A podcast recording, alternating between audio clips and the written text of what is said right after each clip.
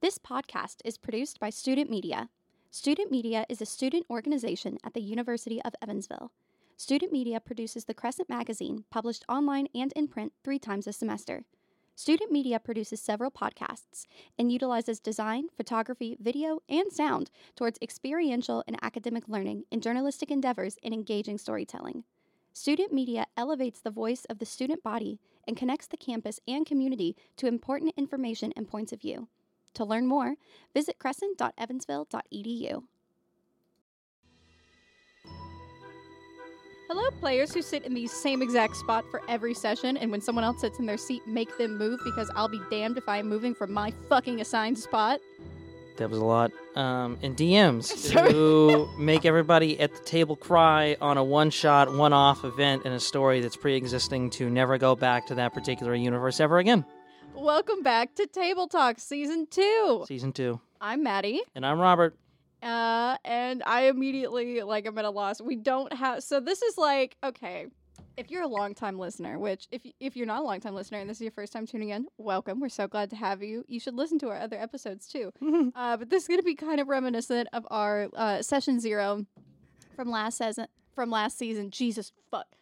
It's this been, is this is the vibe of, of some of our sessions. It's chaotic. It's all over the place. We have lots of different things that we like to talk about. yes. Um, this season, we're hoping that we're going to start rolling in segments, so uh, like reoccurring portions of each episode.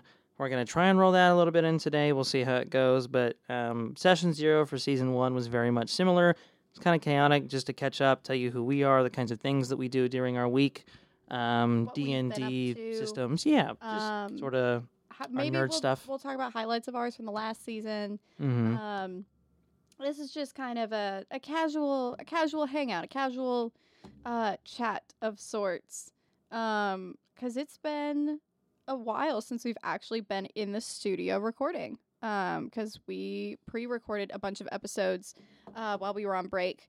Uh, and the only thing that we've come in and recorded since uh 2023 is hang on. There's just a loose wire. What is that supposed to? connect I'm 99% certain that it took us centuries to figure out where this wire was supposed to go. I don't think that one connects to anything. I think it got plugged into something. No, I think that's the one that when someone is like bringing someone in on Zoom or something, they use this because I Oh. think that Okay, yeah, I don't know. They've changed things. Anyways, uh, our Uh. space is constantly getting touched by other people, and I mean, to be Well, fair, it's it's, a shared space. But listen, kind of ours. re reworked the whole thing. We moved tables in. We put the, we the, the built computer a stuff, new studio. The two of us built a new studio. and now people are changing fucking computer settings, and things aren't the same And anymore. the camera died, and I am close to tears. But That's the the We're general here. vibe. we're here. Yep. And that's what matters. So what have we what have what have we been up to? Well, uh this this past weekend has probably been both of our biggest weekends in terms of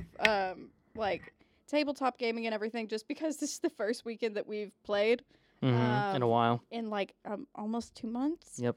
Um and I DM'd my first session ever. Um, I'm still not like a DM. I'm still calling myself player first in every capacity. Um, you also didn't DM in like 5e, so yes, no, no, you're no, not no. you're not a real like I- a okay. real Wow.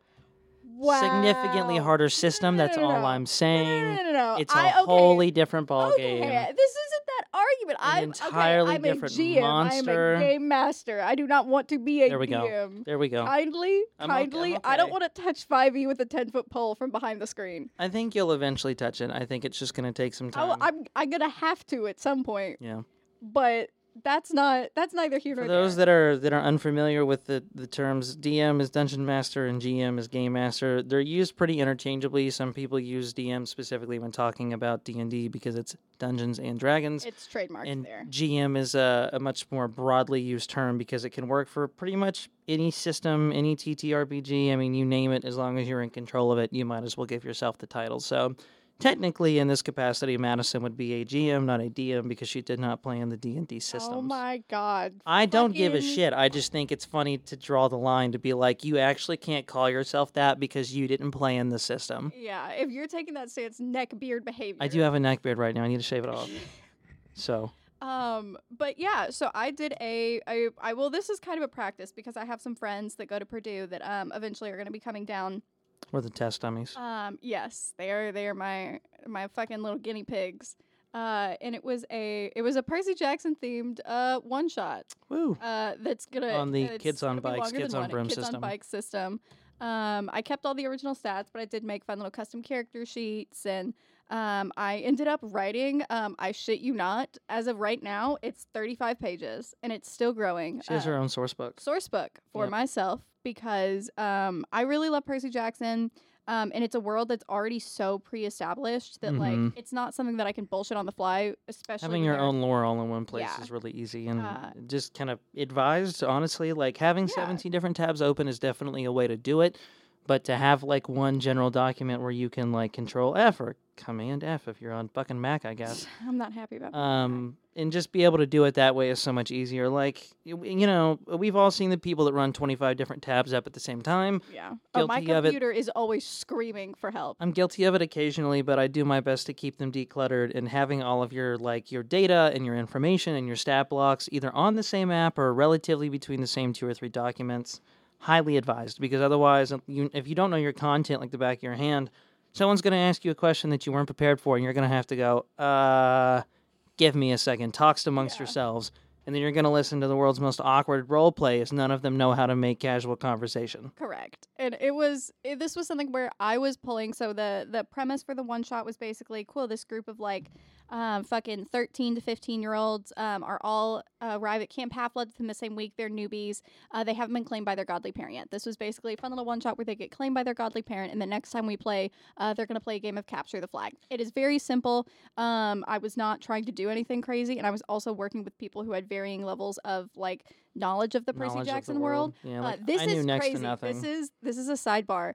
Robert has only seen the movies. Yep. I've- And I haven't read the books. I haven't watched the TV show. I've only seen the movies. And when I first started watching the movies, I had no idea that the books were a thing. Like I didn't know that they were based off something. I did not know that these people actually existed. Like I don't think you like, understand how much of a like advocate I am for watching movies first and reading book reading books second Which is a because you will take. ruin your fucking like listen, there are some movies It's that ob- that crazy take.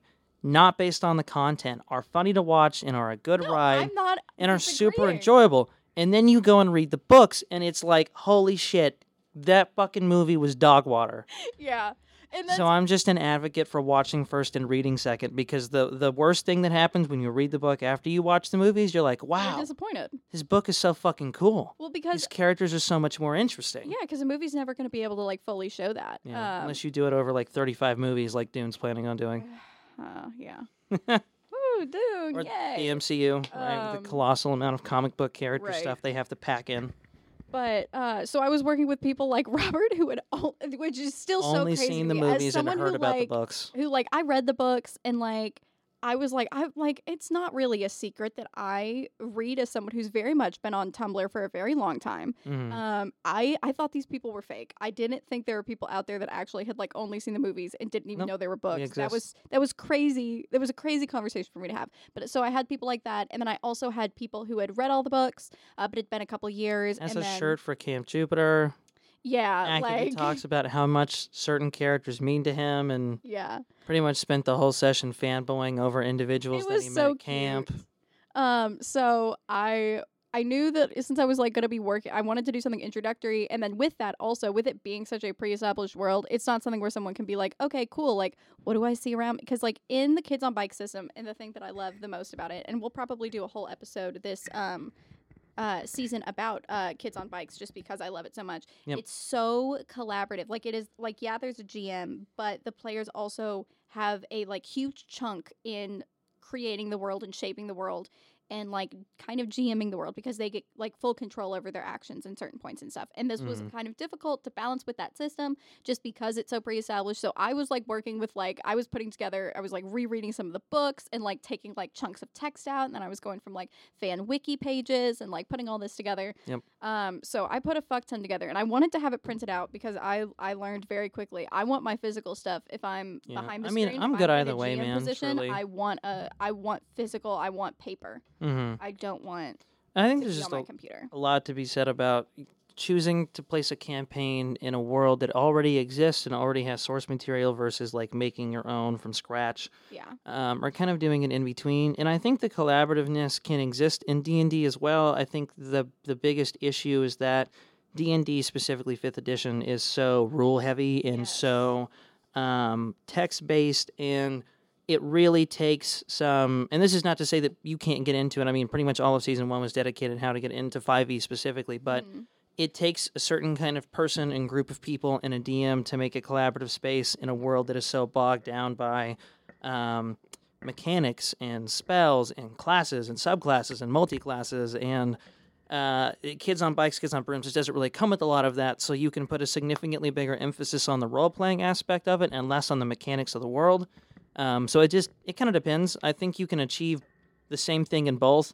I think you just have to work a lot more to get that to happen in 5e as opposed to something like kids on bikes, uh, kids on bikes, kids on brooms that kind of happens a little bit more naturally Yeah. because you don't have 76 different spells to look at at any given time and you don't have a movement speed to pay attention to and you don't have an AC to keep in mind and you don't have hit points. More, and- it, it's free, and I Mhm. like that because I'm someone with more of a background in like um like stage improv and like uh, less of like I'm very good at the like. Uh, and, and Robert helped me a lot, and I do have to give him a shout out with uh, the Thank you, night thank you. before we ended up switching uh, the days that we were going to play because we were going to play Mime One Shot on Sunday, and we were going to play our um, kind of like one off of our regular campaign. yeah, which on, we'll talk about after um, hers and you'll understand why we made that yeah, but we switch. decided to switch uh, like the night before at like 10 o'clock, and I'm sitting there and I like at one point look at Robert and I'm like, I need fucking help. I don't know how Yeah. mechanics work in this. Like I I'm mechanics are not my strength. Um, I'm great with the like creativity aspect of it. I'm cool with coming up with names and puns and plot hooks and story hooks and story beats and like all of the creative aspects of it. But when it comes to like making it tangible, that part is very scary for me. So I Mm. had Robert help me a lot. setting with, a like, stat block or Yeah. figuring out how a specific thing works or what kind of a DC or an AC or that sort of thing to set for things is very difficult. And I think that's why 5e in particular is so um, impenetrable to people that, that are more improv in background and want to GM or want to be a player, but they don't necessarily know how to get into the game. It's Yeah. because there's so much to learn and there's so much to get bogged down in and there's so many mechanics to memorize that it's just it's impossible. It's- it's Personally, I think impossible. you should start. I think anyone who wants to get into it should start with listening to our on- podcast. well, listening to our podcast. listening to our podcast. One the of our first friends, like five to I'm- 6 I'm- episodes is basically just straight how to play the game from both Yes. the DM and player side. Um, I th- this is the fastest shout out to uh, one of our friends that now listens to the podcast, and crazy. he came over one night and he asked Robert legitimately, and he goes, "Hey," and all of our friends are like hyper aware that we have a podcast because I talk about it a lot and like we mention it a lot. hmm But only one of our friends consi- like listens to it. Everyone else is like, "Oh, we'll get around to it. Oh, we'll get around to it," and we're like, "Okay, that's fine." Yeah. Uh, I'm only a little bit bitter about that, but it's fine. Uh, and he came over and he asked Robert. He was like, "Do you know good like D and D podcasts uh, that I can listen to?" And Robert started giving other recommendations. Yeah, I didn't even mention ours. before our podcast, and then he tossed it over to me because he was like, "Oh, Maddie, she knows like a lot more about like different Mm. podcasts and stuff than I'm I do." huge podcast Uh, and she'll like uh, kind of tossed it over to me, and I was like, I looked at Robert and I was like, "Are you being fucking serious right now?" And I was like. It just it feels weird plugging your own shit. "I have no problem. I'm shameless." Yeah, I mean, you're also a lot more experienced with the social media stuff, and Yeah. I mean, I, I'm in a world where I have to ask people for a lot of different things, but I, I'm a lot more comfortable asking somebody for hundreds of thousands of dollars than like asking them to go listen to me talk for a couple hours so we can get a couple streams. No, I'm like I I'm my job so is opposite kind of end like of the spectrum. begging on my hands and knees for people to support my artwork. Um, so this is nothing for me. Yeah, I'm all presentations and fucking budget package numbers and oh look at this and look how pretty that is. Wouldn't it be cool if you had your name on that? If you just gave us a little bit of extra money, like very different ways of approaching it, but yeah, No, Um, she did great. Um, all truly all I helped with was, Oh, was thank you, mechanics and, you. and figuring out. Um, okay, so if we give this person this uh, this item, what does it do? And even in um, other systems that aren't 5e, I mean, there's there's a lot to figure out in terms of how an item or a class feature or this or that works. Because ideally, the things that you give your players um, augments their experience as opposed to uh, they constantly have to keep track of it or maintain it. Like there are some magical items out there that in mechanics that are just an absolute fucking pain in the ass to Mhm. work with because there's a negative to them or you have to keep track of how many times you've done this or how many times you've done that and it adds an option to combat or an option to role play, and it's like cool. I would love to just get the thing and not have to press the button every time. Yeah. Um, or it's like, oh, did you forget that you had to maintain concentration? Like shit like that. Um, And, the, and Kids on Bikes is goofy, and there wasn't a really. I didn't need to give everyone magical items. I wanted to because um, a fun just in the. Percy Jackson world, if you um, uh, know, a lot of the demigods will have like gifts from their uh, godly parent. So like Annabeth has her little hat that makes her invisible, and uh, Luke, R.I.P., uh, had a pair of shoes that grew wings, yeah, and uh, Percy Jackson has I uh, got a pair of shoes. And so I was like, okay, and it would also be fun for these players because of the way that they built their stats. I Mm. will also say this was another uh, really fun discovery uh, from playing this game. So I I love everyone to death, and I've talked about this before on this podcast. Of I play at a other than me, uh, it is a all male table. At this point, Um, this is a PSA. If you know anybody that is like between the ages of like I don't know, fucking nineteen to twenty three, that is a female and that plays like a female that would love to play in another setting or at a table, please, please send them this direction. I love my male friends. They're some of the best friends I have. Please. I am constantly there's. there's I so thought much- everybody at that fucking table was gonna take the same goddamn highest I stat. will take so the way that the kids on bike system Ugh. works, and I'll get into this more later, is basically you assign a dice for each uh, for each one of your stats, and uh, you do D twenty for your highest stat and then D four for your lowest stat. So basically, all the characters are min maxed. Yep. Which is a fun mechanic. And so I'm working with everyone one on one and I'm like working them through because they've never played in this system before and I'm explaining how it works. And I shit you not. Every single one of them, with the exception of one of them, chose either fight or uh, grit mm-hmm. As their like as their D twenty. Fight is Fuck your brains, fight is your, like, charm, your, all of that. ability to fight, um, as opposed to brawn, which is like brute strength, and then grit is like street smarts. Um, so you can imagine why a group of teenage boys, or at least the characters that we were playing teenage Yeah. boys, would all choose one of those two to be really good it at. It was it and it wasn't it was like all of their stats were basically the same, and I was just like, okay, See, I didn't fault myself too much because I went in with a really specific idea of what kind of Yeah. character I wanted to play, and then I got there and realized that I needed to be a wholly different character just to assist Madison in with role playing Yeah. purposes because I wanted to be like cool kid, like cracks a few jokes, like blonde hair, blue eyed, like the popular guy that everybody wants to be that doesn't, sl- you Mm-hmm. know. And then I realized very quickly that that just wasn't going to work with the group of people we had because we already had uh, very similar personalities. Like two of the people I feel like have very similar personalities and have that like cool guy, very few lines of dialog Mhm. gonna make jokes like hit the gritty, like shit like that. yeah, So I, I, I chose to, to be a lot more like uppity and high energy and nervous and, and it worked really well. And I think that's something that um I've talked before about like feeling conflicted of like when you're playing a character that you've built to be kind of selfish or self centered, and then you Mhm. get to the table and you quickly realize, okay, um. That's not going to work with this group because nobody else is gonna because take no one else is going to position. take the initiative uh, to interact with each other. And maybe that's just because people See, aren't as comfortable. I don't have as hard blah, of a blah. problem as just leaving motherfuckers. Like when I when I was like, cool, I'm gonna just go back and Yeah, grab my shoes. Yeah, I was like, I'm just leaving. Y'all can go look at fucking swords, I guess. I don't Yeah.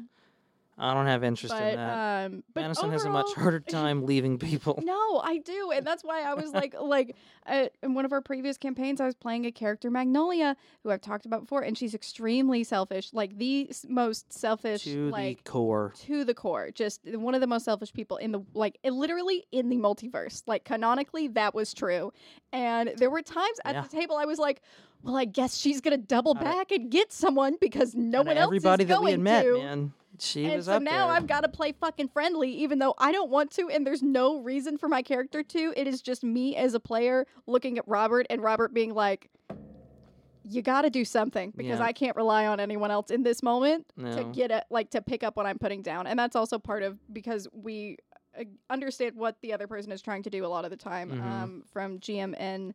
Uh, I mean, the, the podcast has been a thing. I mean, we also do a lot of. We t- I think we talk the most outside of the games about decisions being made on either side of the board. So just Oh, yeah. trying to be there as a player or a DM for the other person, I think, is It's a lot kind of like easier. a plant, a little bit. Like It is to an extent because it's like, hey, need I need this session to go really well. I need everyone to stay on point. I know that I'm gonna have to wrangle a few if you can just like herd them from the inside. Yeah. Which I would love to have that relationship with all of my players, but um, they come in with their own agenda of things that they would like to do, and that's fine. That's the game we're playing. But when I've spent the last four sev- four sessions playing damage control, and I just need to get us back on track, y'all just you gotta cooperate. You gotta bend the knee. You gotta take the L. I would love for you to all be your main characters. We'll get there. I need you to just shut the fuck up and strap in and just watch the storytelling unfold and tell me yes or no. It's okay to have a plant at the table. That's that's what I'm saying at the end of this. And I would love for all of my players to be plants at the table, but uh, they they wouldn't all respond the same way that Madison does. Yeah. So I love direction also. Uh, that's an actor thing. Uh, but it was really fun. One of my uh, highlights from the session. So um, Robert was playing a character who was unclaimed. He came in. Um, Oh, I knew man. from the beginning that I wanted uh, one person at the table to be a child of Nike, uh, just because I think that that's really fun. that's me. Um, so I was really proud of the the magical item that he got, which was a uh, retro pair of Nike sneakers. Um, that Shit's clean, gave him like oh my god, what was it? It was either like a it was like a plus three Plus, to all failures. I think it's yeah, I think it's plus two to all failures, and then all of my adversity dice or adversity worth double. tokens are worth double. Yeah, Yeah. which is crazy. I made everyone beyond broken, and that's gonna come back to bite me in the ass later, I'm sure. I mean, maybe um, for sure. When I have players, it's a one shot though. You got like one more session to get through, and then you'll Yeah. prob- we'll probably take a significant break between the next one. Yeah, you know, so I'm not too stressed about it. Um, but that was really really fun. Um, that was my, my just a, a, a big thing. question um, for for viewers, and also just out of my curiosity. So you mentioned a highlight. What was a low light of the session? Like, as being a DM, what was Um, one thing that you hit and you oh. were like, shit? I'm trying to decide how honest I want to be. One thing in particular that was more you Um, focused and less player focused. And this is more me focused. I think that, and I've always said before, the main reason that I don't GM or DM is I've got too many control issues. hmm Um, and I think that I think I did a pretty good job, all things considered, for myself.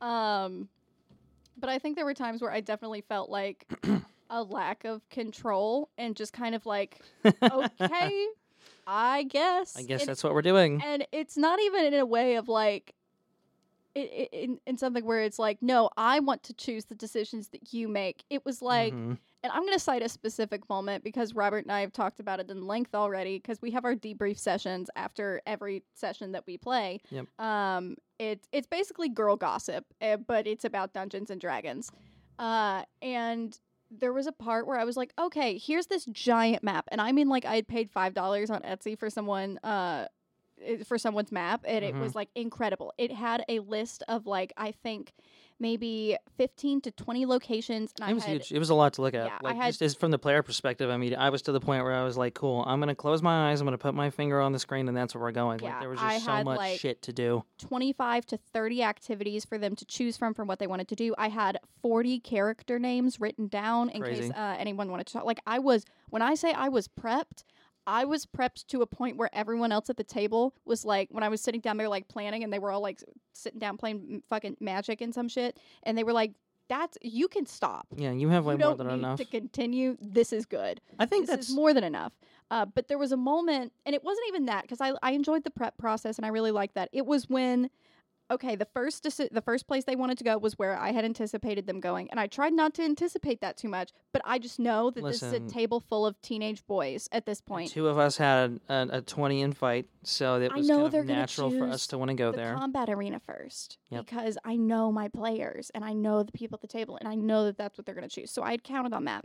What I didn't count on, however, was for these characters who, after I'd like spoken to the players, none of them were martial. Like they had some high fight things, but all of them were high in fight in like a very scrappy way. Like Mhm. none of them were martial characters, and they shouldn't be. They're fucking fourteen. Um, Yep. and this armory, there's an armory there, uh, where it's got like swords and shields and and I like was so Greek glad that that weapons. was the part that I dipped out of. And- dear lord, Yeah, and I was like, okay, where do you all want to go next? There's a lake where you can like you can go fucking canoeing, you can go swimming. Um, there's an archery field. There's a climbing wall that like shoots lava at you. it was at this point that and- I said, "Hey, I got a pair of shoes waiting Yeah. for me back at the cabin in You're a like, fancy." I'm gonna dip. in a fucking swank ass orange shirt that everybody else seems to be in, and I'm all about fitting in and being the best and looking cool. So I'm gonna go put on those swank shoes and an orange shirt. Y'all Yeah. have fun. So he dipped, and everyone else was like armory, and I was like, Okay. the armory and this was like the one place where there was not an activity like all when i mean there were activities there were like s- pegasus stables where if they chose to go there they could go horseback riding like each activity had lo- so like pissed had we didn't activity rent a fucking Pegasus. yeah like bro. each location had activities where you could do and that's what i led I would've with i killed was that like shit. here are some of the activities you can do at these different locations and blah blah blah blah blah and they all chose they were like armory and i was like what the fuck do I do? This isn't a place. And they were like, can we like see which weapons called us? And I'm like, this isn't fucking Harry Potter. I'm sorry. There's but, not like, a wand that calls to you. But like, this is a world in which, yeah, you use these weapons when there is a a legitimate fucking war, and we need to arm you because that is a Mhm. thing that can and will happen. You Or are like, going a on a quest, and we need thing. to give you weapons. Or when you're training in the fucking combat arena, they aren't like weapons that you can keep. This is them basically like like. I, I So I threw me for a think from the player's perspective, I think this is where, as a DM, you have to be careful about what kind of themes and sort of tones you're setting. I don't think it was anything intentional, but the the whole theme or one of the big themes of the session was like finding the thing that was yours, right? So being claimed by your godly parent, um, you know, like your magical item, your shoes, your glasses, your shirt, your this, your that. And so I think this idea of like finding the things that call out to you immediately on day one and then like those being your thing. I think some of us, again, I didn't go there, so I'm going to exclude myself from this. Some of us got caught up in the idea of like, cool, so like there's got to be a weapon that calls out to me then, or a this, or a that. yeah. Um, and so I think just that theme of finding things and it becoming yours for the rest of time um, was just like enticing enough that it's like, cool, I'm going to go to the armory and see what weapon basically has my fucking name written on it in Greek. Yeah. You know what I'm saying? and that was one of those moments. Because why wouldn't there be that there? Like, that makes Yeah. fucking sense. and that was a moment where me as a GM, I, I was being like, okay, this is what my players want to do. Mhm. and I want to to reward that and I want to like um, encourage that and encourage them to do the things they want to do. However, this is the one fucking spot on the map that where I have nothing that for. there's nothing to do, and it is simply because there's fucking nothing to do. It's a shed. It's a shed with weapons in it, So, and I was like, as okay, someone that's DM previously, cool. I think uh, this is where if I were in your shoes and I had nothing prepared, I think I would have said something along the lines of "It's down for repair," or I would have Mm. name dropped a character and been like, "So and so got into a fight, it got carried on over there. It's down for repairs. TLDR, don't go there."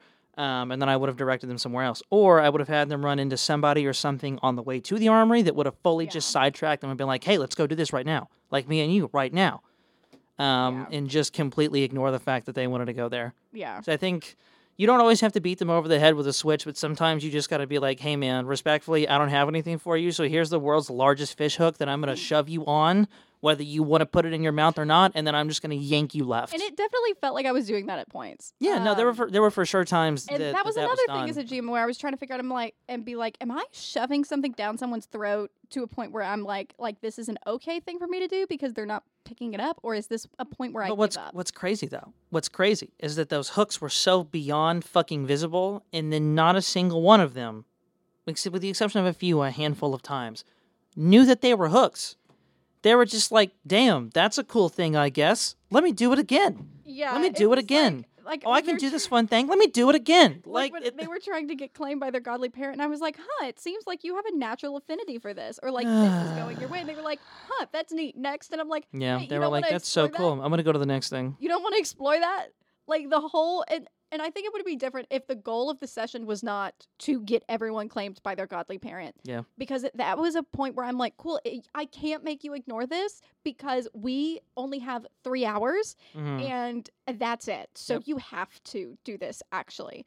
Um, and it was just kind of that like balancing control and like letting play, and also like manufacturing. And this is gonna sound kind of fucked up, but uh, making your players think they have more control than they do. Oh, 100 percent. Um, I mean, and, I think like that's trying to find that balance of like tricking people into thinking things are their idea. I think that's a, a huge um, skill that comes with doing it over time, um, and why I would I would advise anybody that's done it for the first time and is like, "Damn, I wish I could have had them do this," or "I really wanted them to do that." Like it's a game that you set out several hours for, multiple times in a month if you're lucky to play, because it takes a long time. Yeah. Um, and you'll very quickly realize that uh, you put people in a world where they can do anything they want to at the pace they want to do it in the way that they want to do it. They are not going to do what you want them to do unless you are particularly good at, at hooking people and sending them to the places and the things that you want them to do without doing it overtly. And even then, sometimes it doesn't work Yeah. um, because it's a it's a creative system. People are well aware that it's a creative system. And so it's not as simple as saying, hey, here's a really big golden key and there's a really big golden door. There are some guards over there. So you should figure out how to get the guards away and then open the door. Like you're three sessions deep and they're like trying to become politicians to get to the room behind the door. And it's like, okay. And they've had a key for like basically 24, 48 hours in real, like in in game time. And it's like Yeah. you really could have just been like, hey guys, what's that? And rolled like a DC 15 charisma check and then opened the door. yeah. But instead, we're we're choosing to like rule the town to get control of the building to then Yeah. rehire new guards that are on our payroll to then open the door. Like it's just kind of one of those things when you set people loose in a world where they can do whatever they want, however they want to. That's exactly what they're gonna do, Yeah. and it just takes time to get better at not letting them do that, Yeah. Or to let them do it in the ways that you want them to. Oh yeah. Uh, but yeah, so that was that's kind of my soapbox and my big thing.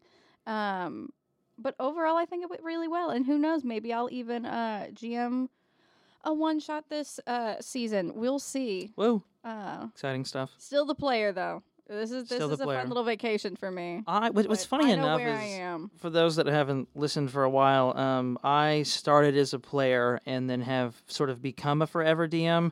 Um, I really, really, really enjoy doing both.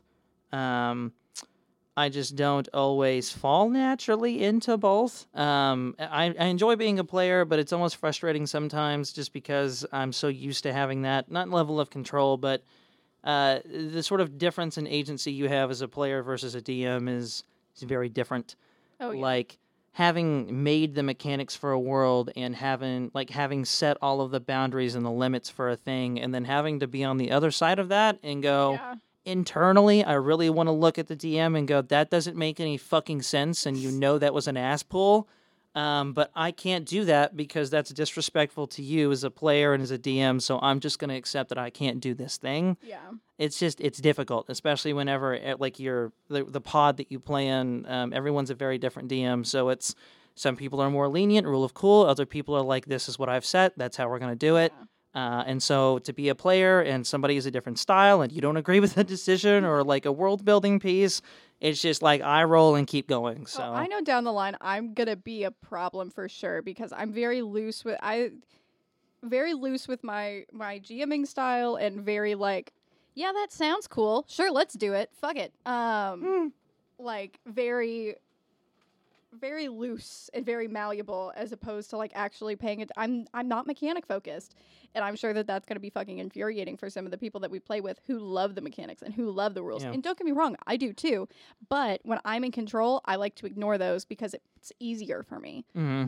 Uh, it just comes to like what's your what's you're more versed in, right? Like I don't do a whole whole lot of role playing myself because it's not it's not what I'm most vested in. It's not where my sort of uh, forte is in terms of all of the skills you have to have as being a DM, but the mechanic side of things and, and the DC and the, the plot twist and the really hard mechanics and fun story points like that is what I, I consider myself pretty good at. So hey, this shit sucks. Do you have something you want to send in to make it better?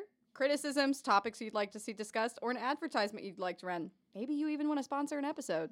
If so, shoot us a message at mc460 at evansville.edu or DM us on Instagram at Crescent Magazine. Or we'll never get better like these fucking guys.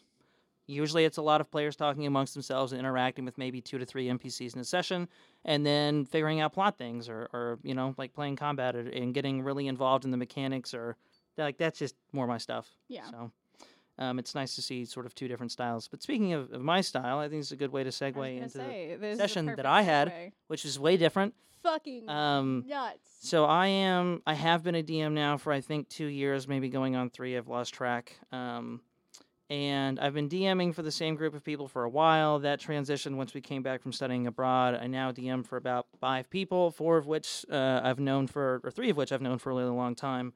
Um, and then the other two I, I met in the last two years. But we just started playing a superhero campaign not that long. And in one of the previous episodes, I talk about just how off the rails it got um, in terms of story. Like it just, uh, we were on track. I had, We I had hooks. Crazy turns. I had I had players in the right places. I had NPCs. I had plot lines, and then a particular player, and kind of on my behalf as well as a DM, I let things get a little bit too crazy, and I let a certain player make a lot of really insane decisions. And we wound up basically in Flashpoint, which, for those that don't know a lot about comics, um, sort of uh, an offshoot of the main DC timeline is called Flashpoint. It's basically where if the Flash goes back and saves his mom, um, and she dies, it's a canonical event to his story. And by saving his mom, he never becomes the Flash. And then a whole bunch of crazy fucked up things happen. Uh, Batman goes dark. Uh, his fucking wife is is the Joker.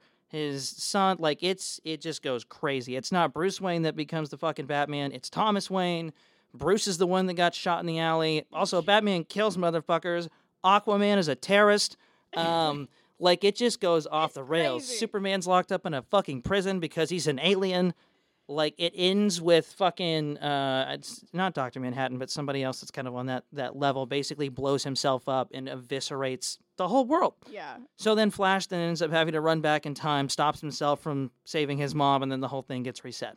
But the the universe is kind of very similar in the way that uh, I decided that I wanted to play one last session set in the what if Flashpoint version where I just let that player's bad decisions lead to bad consequences. It was it was one of the most fun sessions I've ever played. However, comma and it was like one where I was like, I wish we had recorded that because we've talked about recording some of our sessions, and I was like, because that was like it, like it felt like it was one of those where it, like it felt like a perfect session. Mhm. However, I know that it was one of those things where it was like this mean this will mean nothing to anyone else in the world, but goddamn, it was it was brutal, and it was like not as brutal as I thought it was gonna be or it could have been, and it definitely could have. And and talking to Robert, he was like, yeah, I could have gone down that like really dark path.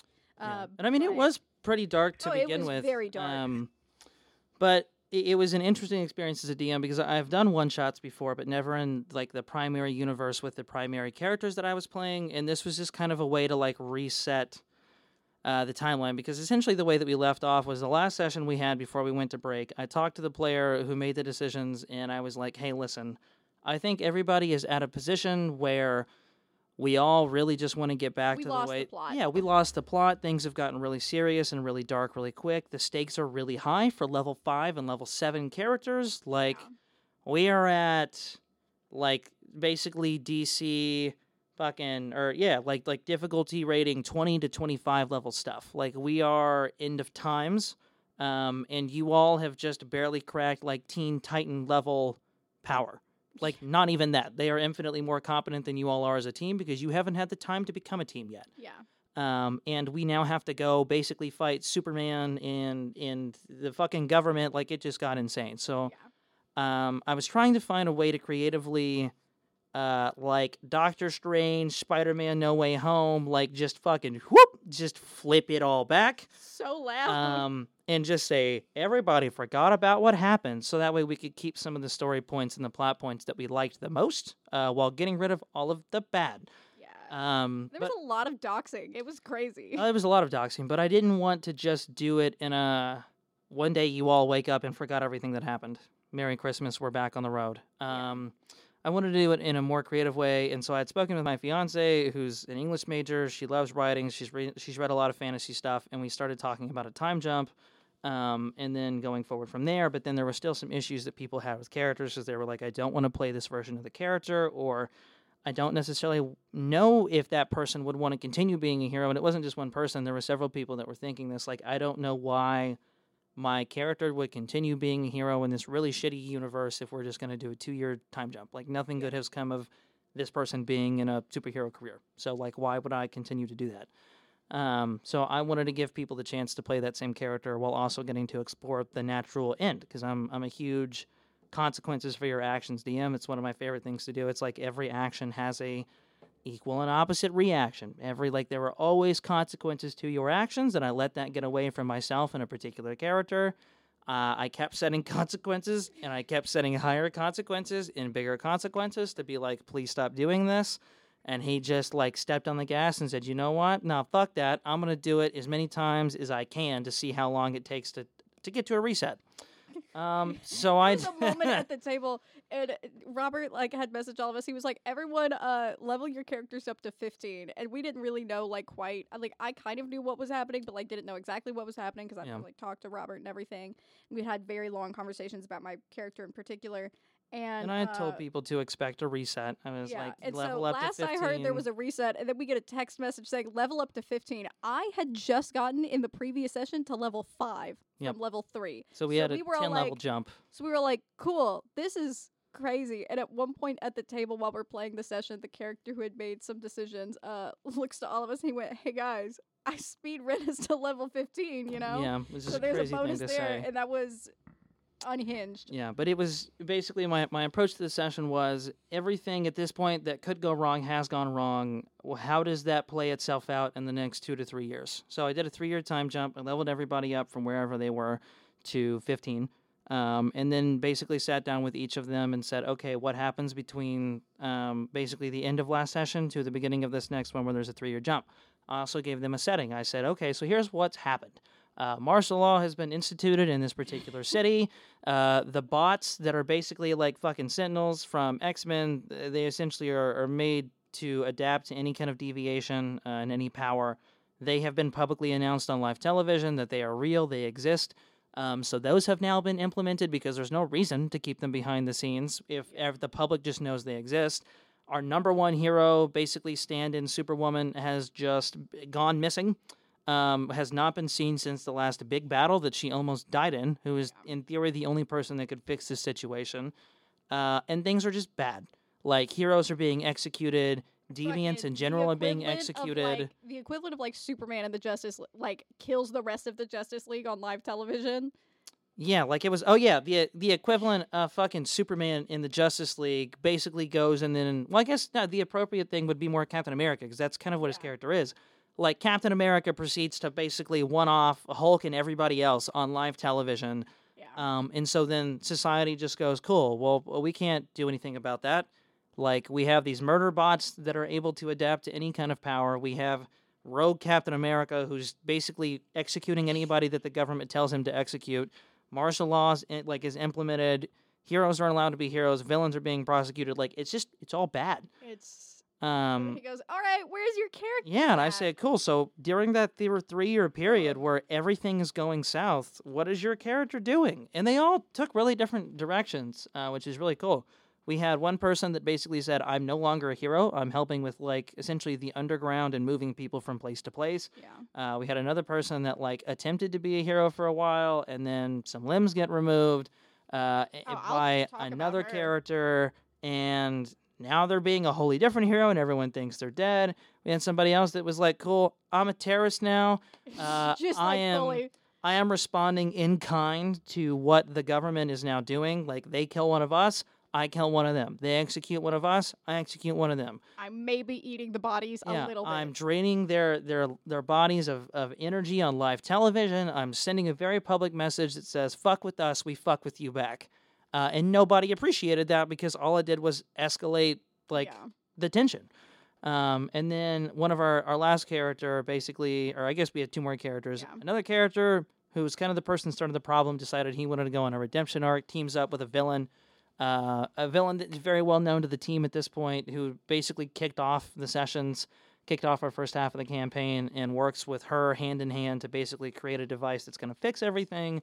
And then our last hero uh, Oh. gets baby. taken. He's a he's sort of a robot, uh, one of these murder bots that has gone rogue, um, and got sort of hooked up with the team and just started becoming a real boy, like Pinocchio style, learning how to be a person, whole thing. And then all of a sudden, they figure out how to basically bring him back and fix his code, and he becomes like the flagship, the number one for this bot, Yeah. like army. Um, and so he's basically been the face of all of this really heinous execution Yeah. rounding up deviants type stuff. And it was really sad for his character because at some point in the session, we made the connection that he was the one that caused the disarmament of his previous teammate.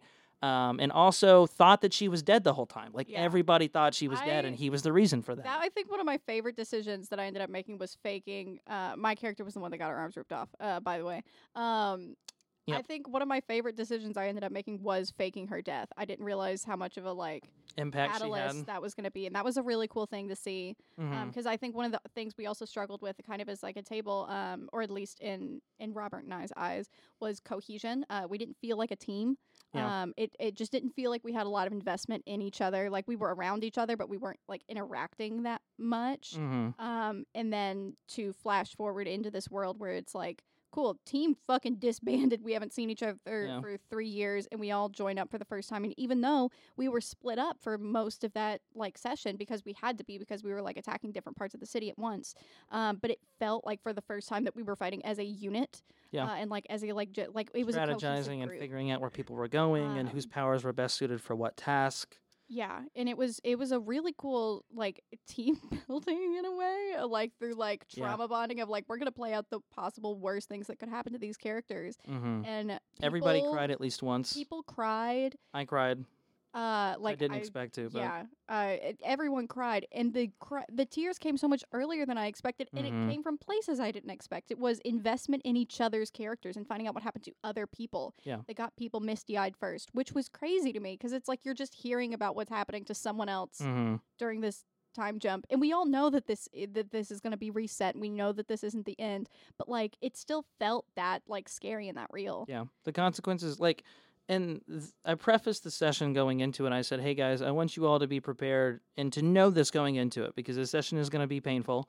Um, this is going to be reset. I don't care how I have to do it. By the end of this session, none of the actions you make today are going to matter in the long run, except for your performance at the table and how you would like to see your character sort of send themselves off in this one-off scenario." Um, and I think that's kind of why I didn't really expect people to get as invested as they did because the consequences were very much like we knew that everything was going to get reset. And I, I think it almost kind of had this like it doesn't really matter what you do feel to it, but people still got very invested right away. Um, and I think part of that was, at least in my world building and my setting up of it, I didn't want to treat it like it was going to be just a one off. I wanted people to play like this is the world that you are leaving. Um, like yeah, this is essentially your send off. Like, what does your character do in the final moments of of this universe? Like, are you just gonna lay down and, and hide in a bunker somewhere and like hope things go right, yeah or are you gonna like really stand up and be a hero and sort of embody that that whole theme and messaging of the campaign? And that's exactly what everybody did. Everybody got invested from the very beginning. Everyone was really into what had been going on in the other characters' lives. Um, the the character Madison's character sort of really served as a catalyst for bringing everybody back together because when we were talking, um, Madison's character previous to all of this was like this up and coming, really colorful, really bright, really like what it means to be a hero kind of hero, and then everything kind of ends very abruptly for her. And then of course with like Superwoman basically going MIA right around the same time, it's like, Mhm. oh, who do we look to? Um, like our number one, two, three, and four are basically all gone. Like Captain America's gone Yeah. rogue. Uh, our number two guy disappeared in the last big fight. Superwoman basically self exiled herself. So we're gonna look to the only other person that's like up and coming, who's this like really bright, shining character who continues to operate in the dark days, and then she fucking dies, yeah and she dies in like in the public's eyes. She dies in a really terrible, fucked up way. So it's like there's no way we can recover from this as a society. Like it is Yeah. just all bad. And I think um, having that background and having that story really brought everybody together because everyone got super into the role play aspect of it and be like, holy shit, you're alive. yeah And that means so much. Like even to these characters that hadn't really spent a lot of time together, everyone I think felt responsible for the events that happened in the session before last. And so I think that paired with just the seriousness and the sadness of it, it was like, no, we're we like we're not responsible for her dying, but in this weird way, because we disbanded and we made all these decisions and we let these things happen, we are. yeah And so this is an opportunity for us to come together as a team, like in the end days, and really try and make something count. And that's 100% when everyone did. And I think that's was why it was as good of a session as it was. And it was the the moment that uh, my character basically ended up working with the Superwoman and is like trying to put together one last like a fight against this uh, organization. Yep. And as I'm like sending out this message and I'm like doing a little speech or something that was like really bad because I it was fucking nine in the morning and I was tired. It was all very improv off the cuff. Um, and I've was it you or someone at the table was like, "Are you like wearing like Are you in front of the you camera?" take your mask off. yeah, basically being like, "Did you take your mask off?" And I was like. "Oh, I didn't even think about the fact of like, yeah, I've been operating these past several years as like a, a hero, with different mask, character, as a different yeah. character." So she dies, goes Um, underground, basically stops putting on the the main character costume and then puts on another one, which is just relevant for the moment she's she's Yeah. talking about. Um, and so I was like, oh, well, I guess that makes sense for me to like be kind of like as a final fuck you of like, Right. actually, you can't stop me, bitch. you never really killed me, Um, motherfucker. And like I thought that that was just gonna be like a fun texture point, and then Mhm. that was like one of the points that like kicked off. And um, Yeah, that was kind of how we like began Yeah. the session was sending out that call to like the rest of the city's deviants, not even just heroes. It was like anybody that still wants to fight power or I guess deviation, no deviation, powers, no powers, like it doesn't matter, a hero, a villain, everybody is welcome at the table. Uh, Yeah. Which is what everyone said right up until our terrorist player showed up and then everyone stood up really quick and pointed guns at him. Um, he and was then like, "What did I do?" yeah, he was like, "Whoa, guys, what's going on?" And everyone's like, "You literally have been a like you've been a terrorist. Like you've been torturing people on live television. I don't. What do you mean? Why am I pointing a gun at you, man? Like you eat people now." And he was like, "No, I eat the bad guys," We're like, which worked. Um, he rolled high enough on his check, which worked. Yeah. But yeah, uh, it was it was an incredible session. I was I was telling everybody, I think I don't know how I'm ever going to be able to top it. Uh, I'm sure I will, just because we'll actually have time to world build, and hopefully, when that final session comes uh, on the regular timeline, when things are not time jumped, it'll mean just as much when we get there. And I'm hoping to have another session similar to that. But yeah, I was really impressed with everyone's role play, just because Oh, it was insane, especially everyone really- expect in a world where you know your c- your actions don't have consequences because Mhm. that's what this world was. yeah, People were more invested. Yep, in this one than they were in previous in sessions, where like consequences actions. yeah, where actions had real consequences and consequences had real actions. It was it which was is- interesting. which is nuts. it was weird for sure. It was a weird feeling to see everybody invested in like this one-off. Fuck you. We're never playing Yeah. it again. Which was crazy and it was so cool also seeing because uh, one of the things that i uh, going back to kids on bikes uh, because it is not a combat oriented system a lot of Mhm. the times that you're like in a like a, a conflict situation you're using other means to solve it as well so you're using your words and stuff and i think that this very easily with us being like level 15 characters for the first time and getting to be like cool i now have a power called black hole where i can Yep. make a fucking black hole I can throw black holes at people. um like you you would think that you would have an inclination to basically just pull out the fucking our level Yeah. 9 shit and our equivalent of like level 9 spells and just Yep. use those but there were people who were like dealing with with conflict and combat Mhm. situations in non-combative ways Yeah. which surprised me and was really interesting and i thought that that also really helped with like the compellingness of like hmm a lot of this na- like the nature of like yeah i'm gonna cause problems and like try and solve these situations without like just throwing hands immediately Yeah, which was really cool. Very contradictory to the way that like previous sessions have been played. Um, and it's interesting. I don't know if it's a system I'll continue. I think I still want to introduce formal combat and things like that. But sort of the way that I played it was I said, listen, guys, you know me. I like combat. I like doing the like combat on session and the combat off session and kind of rotating between, just because I think it, it's a good balance to give people that are more into role play, role play, and people that are more into hitting things, hitting things. yeah Um, but the one thing that um, like Kids on Bikes, Kids on Brooms offers is combat that still f- has a pretty big focus on narrative. So it's it's like you're you're rolling opposed scores. It's like fight against brawn or flight against brain or shit like that. Um, and I wanted to I wanted to operate the session similar. So I said, listen, we don't have time for combat. If we did, the session would probably take twice as long. yeah Um, there's just no way you all are dealing with 15th level stuff, and we have four hours. yeah Like that's it. People got to go to work.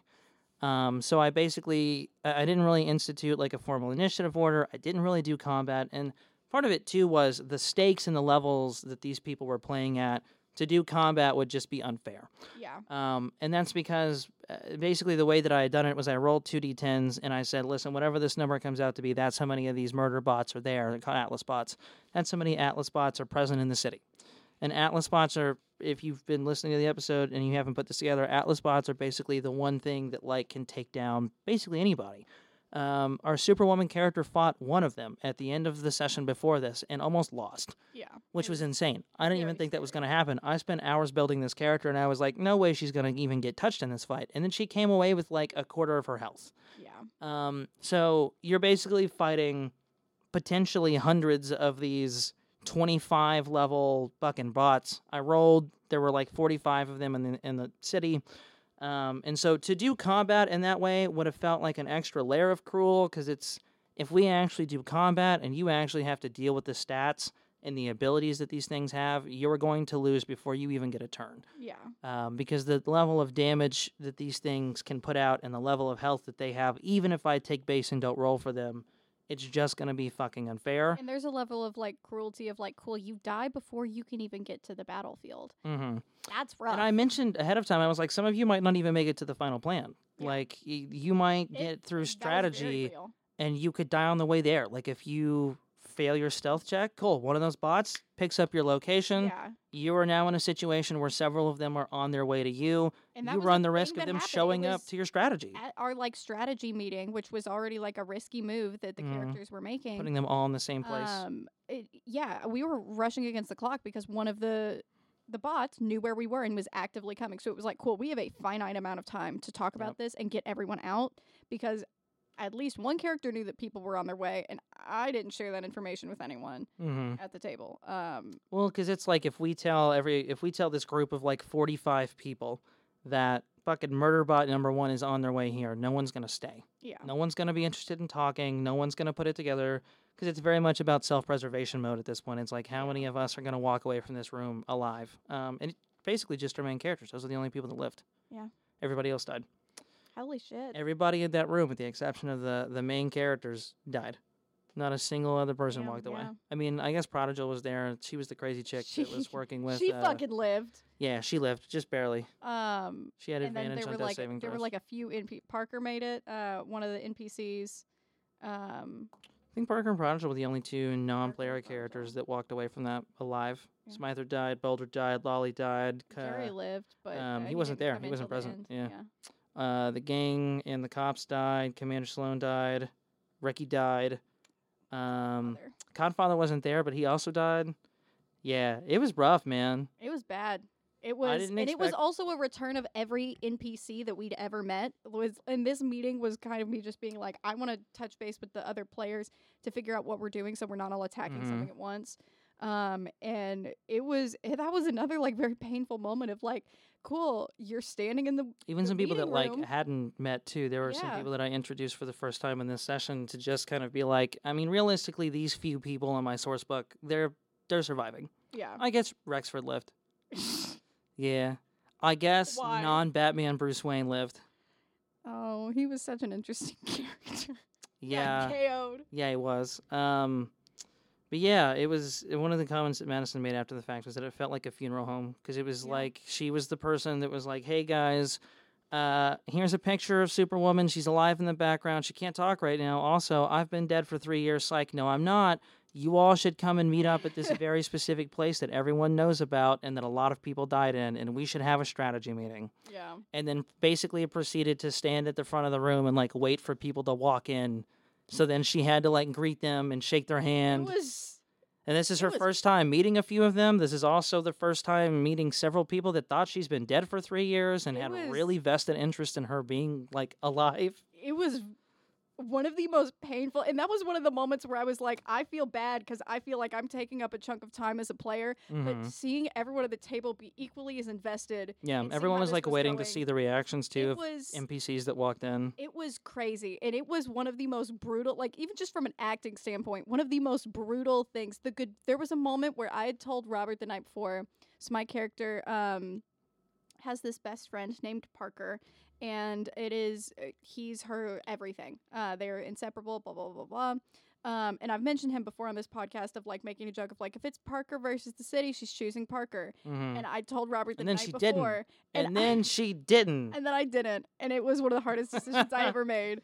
And and then she did not. and there was a moment where I was like, "You have to let me say goodbye to this character." Yeah. Uh, and the moment that he walked through that that goodbye between Mhm. Parker and Daisy was one of the most painful moments I've ever had at the table. Sucked. Just it was that was It's like the you're so that. nervous and you're so choked up in the moment. It's like none of this is real, but also at the same time, I have to potentially tell my best friend who, by the way, previous to this, Parker thought, along with everybody else, that she was dead for three years. Like, has already mourned her passing, found out she was a superhero. That's a whiplash. We don't even get to know how he deals with that, and then finds out, actually, no, it's my best friend, and now she's dead.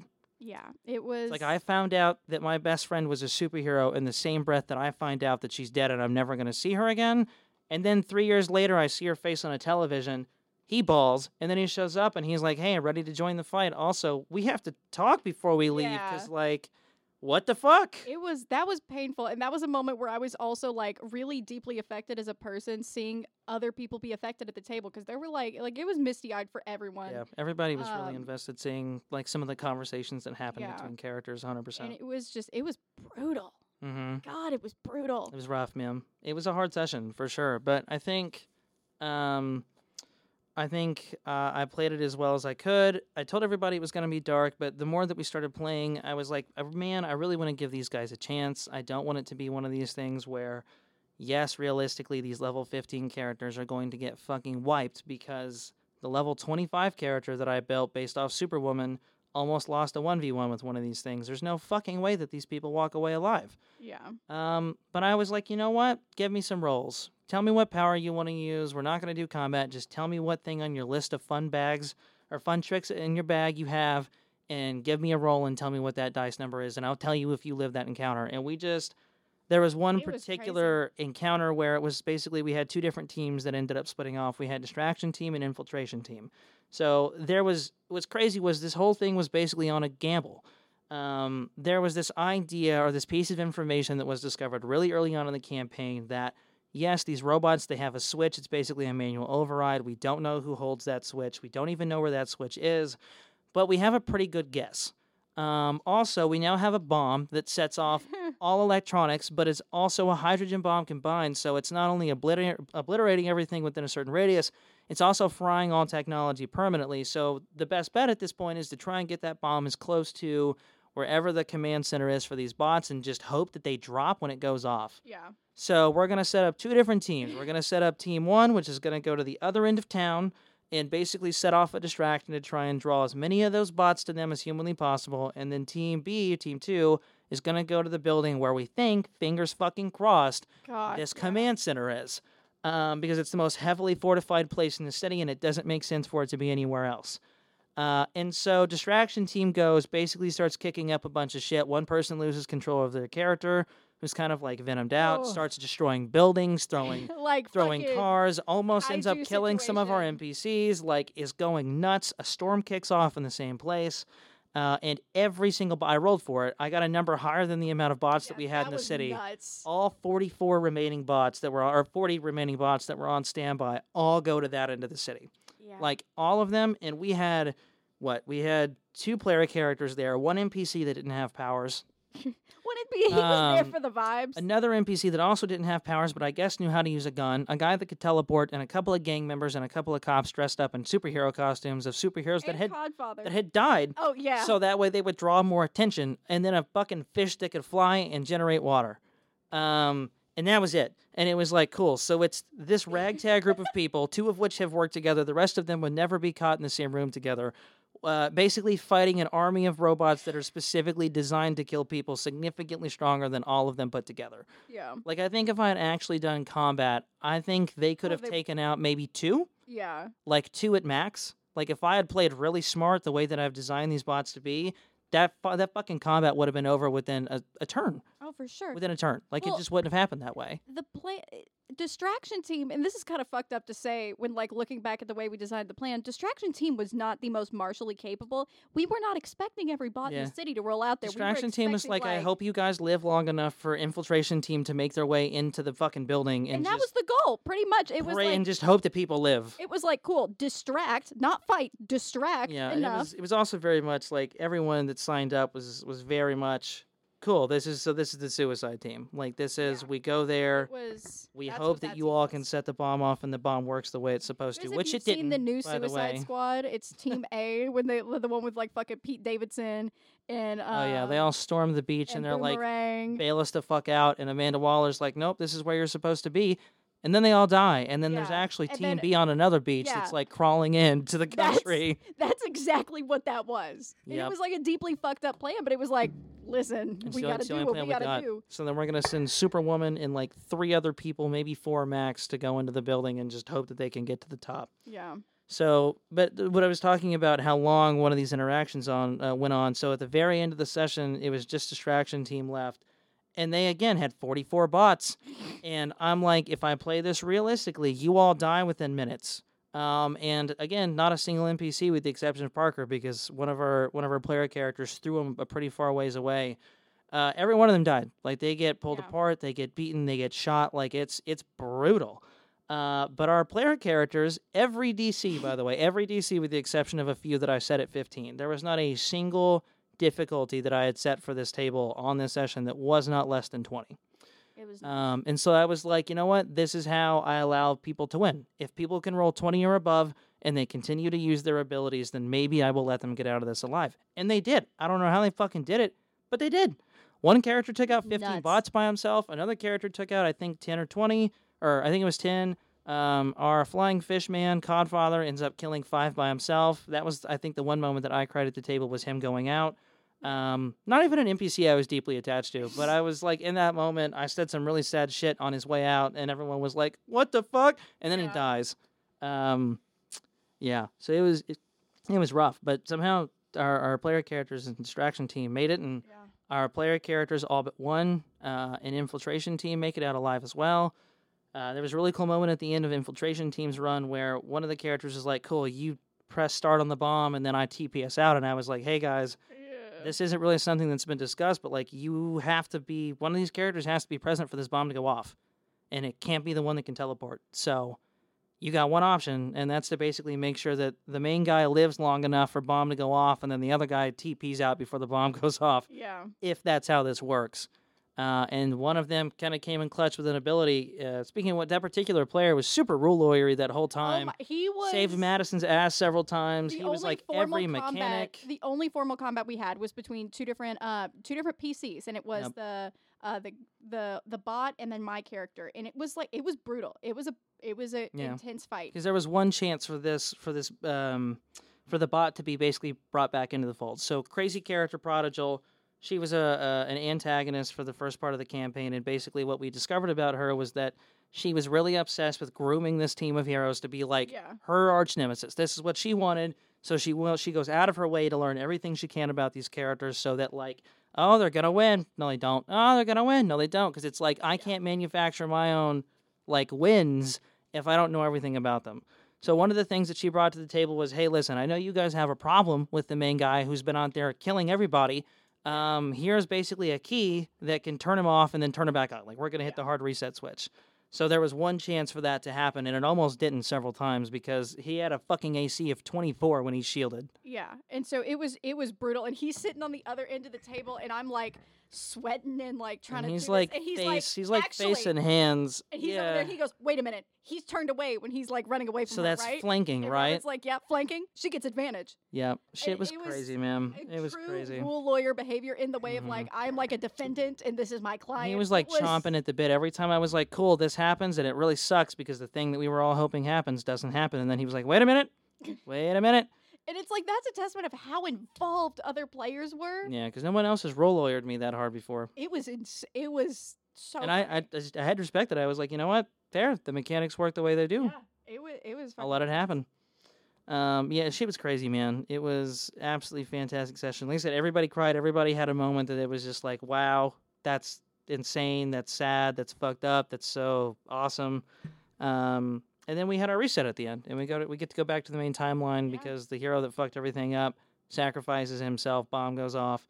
Uh, in a very flashpointy kind of way, is like, this is how I fix things. Here's an opportunity for you to right your wrongs, and that's exactly what he did. But it was really cool. Yeah, wild Uh, session, man. Wild session. I think now is a great point to move into our little segment that we're introducing, um, where we're doing uh, viewer submitted questions. So um, these are going to come, f- and we'll probably have a name for this later.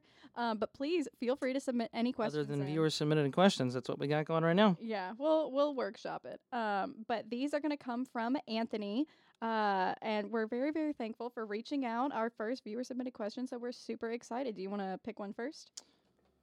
I figure I'll just read the whole thing and then we'll we'll go sort of one by one. Cool. Um, so the question says, uh, "I'm an inexperienced DM that wanted to ask some questions for Table Talk. Do you know the best ways to play with six or more players? What fantasy books do you think you would um, you think would be the best to adapt to D and D? Do you have any other RPGs like Call of Cthulhu or Fallout you guys like to play? Uh, how much do you think real world luck affects the game? Um, good luck with your podcast. Thanks for reading."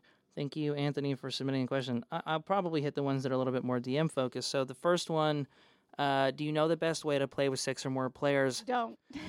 Uh, really, not Yeah. really. No, I mean to an It's extent. hard. To an extent, it's don't. To an extent, it's like it's also a lot more fun. Um, for an inexperienced DM, the more people you involve, the more difficult it's going to be. Uh, but in a way, it's also a lot easier because it means that you don't have to focus on a particular character as much as you would with like four or five. Like if I only have four people at the table, I'm gonna have to spend a lot more work writing for them and, and coming up with plot hooks and magical items because they're only one of four people that are to be in rotation in terms of talking and role playing and yada yada yada. But if I have six, seven people at the table, it's like everyone has this understanding that they're not to get a whole lot of time in each session because unless you're playing nine, ten hour sessions, which is like almost half your day, uh, what time are you to get? Like you are one out of seven. And that's just kind of something that comes along with playing with that many people at a table. Uh, I think in terms of how to do it, um, being as organized as Madison was sort of talking earlier, not for every session, but for your session zero slash session one, um, you want as much information as you can possibly gather about your world in one place before you start that session. That does not mean that you need to know 40 NPC names. That does not mean that you need to know 20 magical items. That does not mean that you uh, need to know six different dungeons that they could go to. That just means that you need to know enough about the world that you're playing in that if somebody says, What's that building over there? you can think for a second or look at your source book or look at your notes and go, That's what this building is, and that's what happens there. Yeah. Maybe this is the name of somebody that's there if you live in that town. Um, you need enough. You need to know enough to when someone says, "So has there been any, like has there been a war in the last I don't know 10, 15 years in this area?" You can go yes and no. This is who it was between. This is who won. If you want to know more, go to the library, pick up a book, or go talk to that veteran in the corner who I have a convenient name for here on Yeah. Fantasy Name Generator. Like Yeah. you just need to know enough to get you through your first session, and then the rest of it will start to fall in place. Um, because you really have to get a, a vibe and a feel for how your players are going to interact with you in the world before you can start planning for them. Yeah. at the end of the day, you're not prepping for like this, uh, like non-living, inorganic session world building. You're, You're planning. prepping for people yeah, that'll you're you're prepping for people. You're prepping for people's interest in the things that they're going to want to interact with and the NPCs that they want to know more about. Um, and, and it's just kind of something that unfortunately I have to say will come naturally to you, and you're really just going to have to jump in. But I think if there's any tip that I can give you for playing with that many people, know enough about the world that you can answer some really basic questions. And if you can't answer those questions, or if they dig deeper, say, go to a library, go talk to this NPC. Yeah. Um, and that'll get you through. You just got to figure out where people are interested in going and what they want to do. Yeah. On a more mechanic level, I think with that many people leaning more role play focused, um, and a, Mhm. like taking combat encounters a little bit easy, just because combat does take so long. Yeah, that's something you'll figure out very quickly is that um, combat, especially with seven player economies or six or seven player economies, Yeah. Uh, which action economy is just like a it's a term that basically refers to how many different things you can do with an action or two actions in a given turn in fifth edition or in any other TTRPG. Yeah.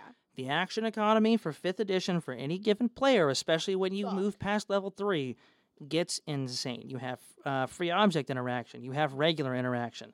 You have um, oh, what is the fucking feature that allows you to take an additional action? Action surge, which Yeah. gives you a whole other action. You have actions that then turn that one action into two attacks instead of one. You have the action to ready a spell. You have disengage. I mean, there the list There's of so things you can do in fifth edition, specifically when it comes to combat, is as long uh, as it basically is as tall and as long as you are. Yeah, like it takes a while like, to figure that out. With that many players, I think it would be more beneficial uh, to fight like one big thing as opposed to like an army or something. Yeah, uh, goons are fun when your players know how to kill them, but like if you're just trying to get combat out of the way to get like a like fun fight a taste in your dragon or something. Because when you've got one target, you've got all these people working towards one target. Yeah. That's going to be easier to manage. fight a like- large thing or fight one. My favorite thing: one large thing at the end of a room, and then maybe three or four small guys that are just there to support. That Yeah. gives you enough enough people, enough targets, enough bodies for people to explore and figure out combat, while also giving you as a DM one large thing that you can then use to interact within that combat itself. Yeah. Um, because having a way for you to actually control the battlefield as a DM is a lot harder than you think it is. Because unless you really know your stat blocks of your fucking your enemies very well, you're going to very quickly find out that you have two things you can do. One of them makes sense to do every time, and the other Mhm. one only happens in a very specific circumstance that is never going to happen in this combat Correct. because you have seven players, and by the time one uh, before fucking enemy A gets close enough to player one, players fucking three through seven are gonna see a kill that they can take, Eviscerated. and your enemy's not even gonna get close. Yeah. So you Uh, can also hit random encounter generators. Yeah. I cannot recommend those enough. You put in how many players you have, what level you're at, or what level they're at, and then it'll spit you out a bunch of enemies with stat blocks readily available. And it's just like a fun little kind of random combat thing you can Yeah. do. You know, you can also simplify it like I do. Uh, if your combat's going too long, and just take averages. Yeah. Never tell your players how many hit points they have left in combat. Don't tell. don't roll in front of the board. Um, so that way you can make shit up as it goes. Because it's Yeah. like cool. We've been in this combat for fucking two hours. We still have three enemies left. All of my players are taking forever to get through their actions because they've never played the game before. Oh, you you did ten damage. It had thirty health, but now it has nine. How do you kill it? Yeah. It's Congratulations. it's some of those things where it's like, okay, cool. Or if it's a situation where cool, you took down the big guy, all the little guys drop. Uh, we're done Mhm. with that part. Um, kind of situation. But um, Well, the next one was what? uh, Fantasy. yeah, fantasy books. Do you think would be the best to adapt in D and D? I already, did, I was about to say Percy Jackson works really, really well. Um, we just did that. Um, I think superheroes. I know those aren't fantasy books; they're comic books. Blah blah blah. blah. Um, I think those adapt really well. I think picking any universe that has a wiki for it already is going to Yeah. help you a lot. Bonus points if you can find one that's adapted to fifth edition. The more information you have about this world, the easier it's going to be. Yeah, I, think would not recommend as an inexperienced DM, especially trying to create your own world off rip unless you've been working with it for a while because shit just gets difficult, it's man. exhausting. I did that um, myself. Uh, very first time I'd ever DM'd, I made a universe uh, based around one location I found on one random wiki page, no other information about it, no stat blocks, no mechanics, no nothing, and just went from there. Yeah, It was rough. It was Um, fun. I think like I lean towards like classic fantasy books as well, just because that's Anything, also like where I do um, a lot of reading. I Brian think Sanderson, any of say- his stuff? uh, I have my own thoughts on him. as Whatever. They're used to easy books. You can get library, into them. There's but- wikis for them. Basically, you want to pick the fantasy books and the fantasy universes that when you say, "What did this per like? What powers did this person have?" It directs you to a wiki dot page where you have a nice little convenient list right in front of your eyes. I think also like classic, and this is gonna be this is kind of my like ball game, but like classic children's literature, I think is also a really fun jumping off point. If you've got your worlds like Wonderland, Neverland, Narnia, Mhm. um, all of those kind of things, I think are really fun. I mean, Lord of the Rings and like The Hobbit obviously translate pretty well. Um, uh, but I think that yeah, places anything that's have that, traditional like- fantasy, like yeah. you're gonna go, cool. I would combat encounter with fucking Nazgul. You're just gonna look up a fucking spirit stat block, or you're gonna look up Nazgul fifth edition, and some nerd is already gonna have the stat block Oh, right yeah. there for you on Google Images. Like, People have already adapted everything that you you, stick- can think of to fifth edition. Yeah, when you stick with mainstream fantasy, you will be in no shortage of information that you'll want or could possibly not want. Oh yeah.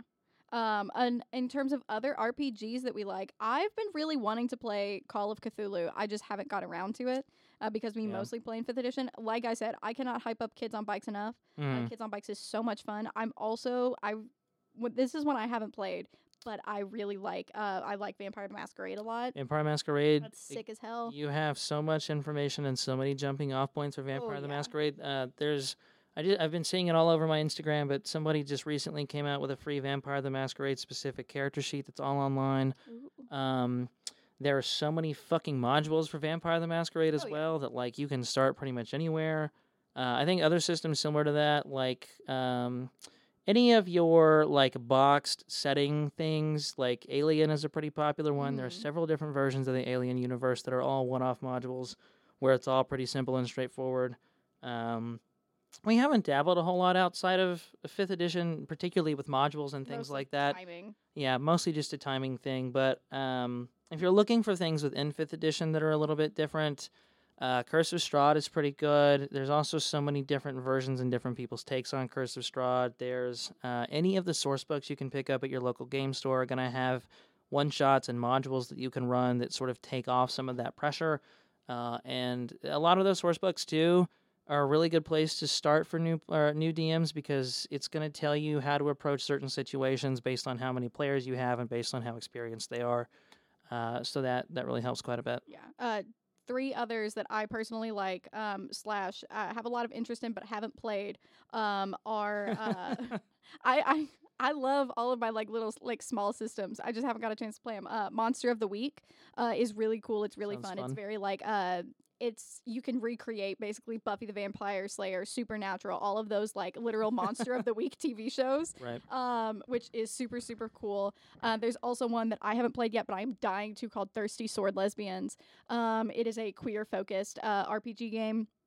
That seems like a lot of fun. I think there's a sequel to it that also has like a fun, funky little name to it. Uh, and then there's also a uh, superhero themed one called Masks: A New Generation. Yep. Um, and those all kind of, or at least um, Kids on Bikes, uh, Monster of the Week, and Masks: A New Generation all kind of fall under the same like umbrella category for me. Yeah. Um, I don't know what it is about them, but they have a lot of like really good. Like they fall into like a lot of the character creation falls into these like tropes. Um, Mhm. and so you're choosing like a character trope as you're like starting off. And that really helps with role playing purposes because it's like I don't necessarily know how to play this person who's from this random town and has this really convoluted backstory, but I can sure as shit play like the the, book smart nerd who doesn't know what so you know like yeah. You can play tropes and stereotypes for your first time as a player a lot easier and even as a DM than you can like a random character with fucking essays worth of backstory that you've Yeah. never played. It's it's easier to play. The tropes are there for a reason. Mhm. uh, Pre-made and then characters. Real world luck affecting the game. That could be an entire episode in of itself. For those that have listened to previous episodes, you all know that I love I love my philosophical topics. Um, real world luck affecting the game. I mean, specifically with fifth edition and D and D, it is and like it truly is. I think it depends on your DM. kind of all luck. I think yeah, I think a lot of it is DM. I think as a DM, you can control your DCs. Uh, and accept rolls a lot easier than players can sort of interact with those systems. Um, I think as a player, it will always feel like luck to an extent. Oh yeah. And I think what's most fun from the player perspective is that you get to take that luck into your own hands by adding mechanics, by adding spells, Mhm. by adding systems that you can learn inside and out, and mastering your action economy as a particular player. Um, but I think from the DM side of it, you will very quickly find out that luck really only is present at the table if you want it to be. yeah. Um, I can set a DC for a something. specific player at our table who rolls nat ones. Oh, yeah. And you'll find people too that just fucking unnaturally roll a lot of either high rolls or low rolls. And Yeah. so, I mean, it just depends. because it's one of those things where you can do a really cool thing and be like, yeah, narratively, this is totally gonna work, and then you roll your dice and you get a nat one, and you're Mhm. like, well, Damn. I or you do something really really cool. There was a, a ballsy decision I made last session, uh, and I was like, I. I had rolled a nat one on my previous attempt, and I did something. Basically, I was about to fight this character, and I decided, you know what? I'm gonna fucking balls to the wall instead of fighting this character. I'm gonna like drop my armor. I'm gonna drop my fighting stance, and I'm gonna let them hit me. And I'm just gonna really, really hope that Fucking that insane. persuasion roll works, and I just don't get eviscerated right now. Uh, and Yep. that was one of those moments where it felt like That's crazy. like I if I Absolutely rolled a insane. nat one, Mm-hmm. I I I'm fucked. yeah, and I think one it's something that we've mentioned in previous episodes. I think specifically one of the ones where I focused on like how to be a good DM versus like being a shitty player and those kinds of things. Um, don't forget that as a DM, just because this question seems to be really focused on the DMing side of things, that you can set the DC however you want to, and you can accept rolls even if in your mind they didn't pass the DC like you can be as nice and as luck based uh, as you want to be it's entirely up to you. If it is like all of the players actions are riding on this one really cool thing and in your mind you were like cool dc 18 all you said at the table was give me a charisma check and they roll a 17 you are allowed. This is from robert to dm robert to you personally you are allowed. I give you permission to say that just barely passes or holy shit that passes. What does it look like? What do you say? Yeah. um you are all there to have fun at the end of the day in some way shape form reason so do not be afraid as a dm to let your players and yourself have fun. Despite the mechanics and the dcs that you've set for yourself you can lie. You can fib Oh, you yeah. can bullshit you can make things up change things last minute. Just have fun. Enjoy mean- yourself let your players enjoy it When talking about luck, you can't not bring up. Um, I'm gonna bring up Ally Beardsley from Dimension 20, Mhm. who, uh, in one of the craziest moments uh, in Fantasy High Season One, spoiler alert, uh, last fight, Uh, we can talk about our own table now. I said fucking for Bodega Man. oh my god, yeah. we perfect. have our yeah, own let's use that now. example. We had a so our, a robot character. There were sort Oh. of two personalities with Imhin. One that had been assimilated and been sort of made into this construct to work for the government that took over the body, and then the other one who's like this kind of like newborn in the world, trying to figure out how to have like kind of like a Frankenstein character, where it's I have all this power and I'm strong and whatever, but I don't really know how to interact with people. I don't know what emotions are. I don't know what friends are. Uh, and he finally made a friend in one of our last sessions before everything went to shit, who I just called Bodega Man, who is basically the owner of a bodega store that was down the street um, from the base. And he basically stopped in, wandering the world, and was like, hey, man, what's going on with you? And he goes, well, I'd be a lot better if my fucking cash register would work. And he was like, I can help with that. I'm a robot. And then fixes it and made a friend. And so we were at the table and we were trying to decide okay, how much does the government know about your life, pre- like previous to being taken back into the fold? Yeah. Like, were you as Chip, the like the alternate personality within the main Atlas body? How well were you able to keep the information that you know about your superhero friends to yourself? He rolled like a fucking three or a four, which is And we were like, definitely not what he wanted. And everybody was like, "Let him re-roll, let him re-roll." And I was like, "You know what? For a Bodega Man, go ahead and give me a give me go ahead and re-roll it because that's bullshit. I don't agree with that roll either." And he rolled a fucking natural twenty. And so I was like, "Cool. They didn't crack anything out of you. Yeah. Um, you have kept all of that information to you." Personal and private. Nobody knows anything that you know. Like, yes, you're still a personality trapped within the larger robot, but like, you didn't fucking tell anybody anything. Yeah, you kept your goddamn mouth closed. Yep. Um, Um, and it's like really cool stuff, or just yeah, like for the narrative, you Dimension know. 20 says a lot that the, the dice have a story to tell, and I believe that to my core. Uh, Yep, And Hundred they, percent. it, sometimes you are just fucking doomed. If you listen to our la- uh, the season one finale, I rolled four nat ones. Insanity. uh, at the beginning of the session, and it was like, cool. The story is that I'm, I can't do shit.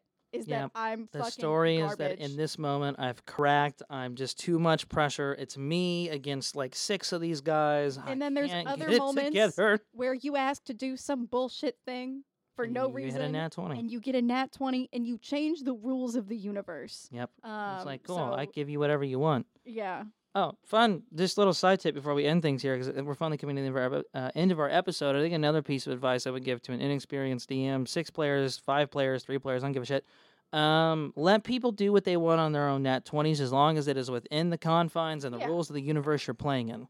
Um, also, if you let your players have that much fun on a nat twenty, give them consequences, funny, stupid, serious, whatever you want to on natural ones Yeah. Because it makes your dice tell a significantly um, better story and more fun story and interactive story when there are numbers on the dice that can change the entire game uh, at its very core. Yeah. And a So nat it's one like- doesn't always have to be you fucking like die. Yeah, you, you can trip. do goofy shit. Yeah, like you fucking tear your Achilles heel on a nat one dexterity check. Congratulations, you're now paralyzed from the waist down for the next two sessions. Like Yeah. It's like No, that's not fun. you trip and eat shit, and I'm gonna roll a d6 for how much bludgeoning damage you take. Yeah. Like it doesn't have to be stupid things. Sometimes you can make nat ones do fun things too. One of our one shots, I made a nat one send a character on a really fucking stupid quest to solve a riddle, and in the end, it worked. Yeah, so it was, you know, you don't always have to make it the world's like the world's ending consequences are like, well, looks like you uh, slip and fall on an icicle, and now you're brained. So make a new character. See all you next of my session. favorite nat ones are always like when someone it's like cool i'm doing like an insight check and then you get a nat one and they're like hey guess what you know without a sh- without like a Mhm. fucking oh, I love shadow that of a doubt. Lying And to it's people like, on natural ones. lying to people on nat ones is the it will never not be funny like that is a bit that gets because me it's every it's the one time when somebody rolls something on the dice where the player knows that whatever comes out of the DM's mouth next is Is total bullshit. bullshit.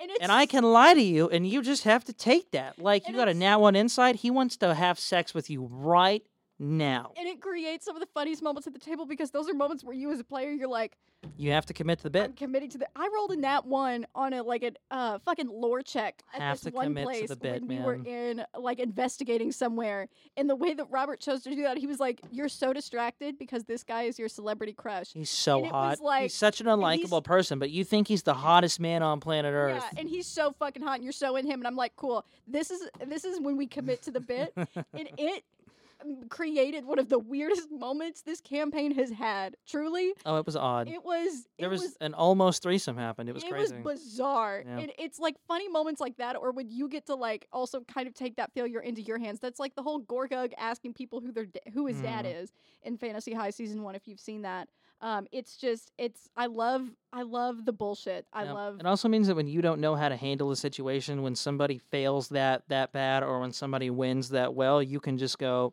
"What happens? yeah. What do you do? What does this look like?" Because you don't have to make it up. Now it's on the player. Personally, every Nat one insight check, you should just lie and be like, Oh, This 100%. happens. It's got to be some bullshit. it is so funny every. The now one time. insight check is basically you looking at somebody trying to figure out what they're thinking or what their like what their intentions are and then making your own assumption on a horribly wrong read and going, Yeah. "They want to have sex with me." and then you as a player are confident in that because you don't know you got a Nat one. Yeah. Yeah, like the character that you're playing has no idea that he's that he or she or they has just rolled a natural one. But what they do know is that they're awfully fucking convinced that this guy wants to have sex with them. Yeah, and so now you get to operate as a character in a very tense situation. Be like, so like, what are you doing later? Yeah, and like, they're it's like just- an incredibly powerful politician who like Yeah. actively has a significant other, and you've chosen this moment to try and like charisma check them up at the table in front of everybody because you think they want to fuck you. It's it's so funny every time. Awesome. I think we're going to call it here. Uh, thank you all for our, our first successful segment of um, sort of doing a little talk back and answering viewer questions. Also, for joining us on session zero of season two.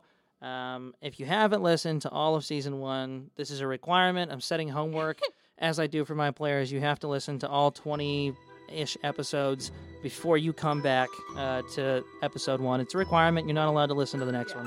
You have to. That's your homework. So hopefully by then you will be the equivalent of a level 15 listener and will know everything there is to know. Totally. And we'll see you next Thursday. Bye bye. Bye.